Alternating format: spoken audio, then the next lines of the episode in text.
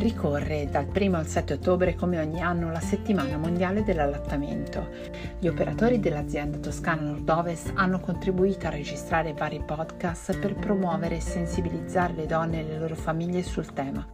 A voi la scelta di ascoltare gli audio che vi interessano quando volete e con chi volete. Buon ascolto.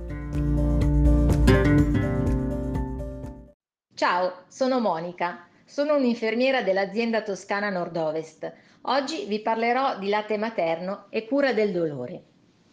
Per molti anni la comunità scientifica ha considerato il neonato e a maggior ragione il prematuro incapace di provare dolore.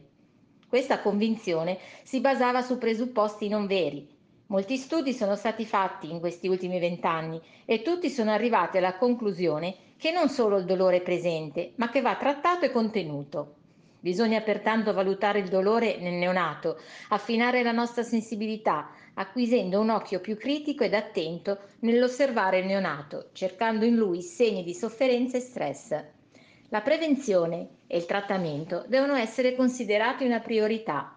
Nell'ambito dell'approccio non farmacologico è stata dimostrata l'efficacia della saturazione sensoriale, studiata anche da ricercatori dell'Università di Siena. Che cos'è la saturazione sensoriale? Una tecnica che consiste nel fornire stimoli al neonato che competano con lo stimolo doloroso. La saturazione sensoriale utilizza i cinque sensi: tatto, udito, vista, olfatto e gusto. Da molti anni nei reparti di neonatologia viene utilizzata la tecnica di saturazione sensoriale durante le manovre dolorose. È stato inoltre trovato un valido aiuto nell'allattamento materno. La mamma, sempre presente in reparto accanto al suo bambino, viene resa partecipe nell'aiutarci a contenere il dolore. Durante le manovre dolorose il neonato viene avvicinato al seno materno e attraverso il contatto e la suzione viene distratto.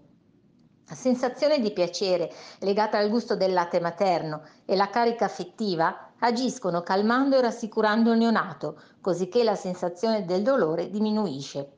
Questo è un grande risultato, ricavato da impegno ed esperienza. Quindi abbassare il dolore del neonato sempre. Con il latte materno si può. Grazie per aver ascoltato questo episodio. Alla prossima puntata e a presto dall'azienda USL Toscana Nord-Ovest.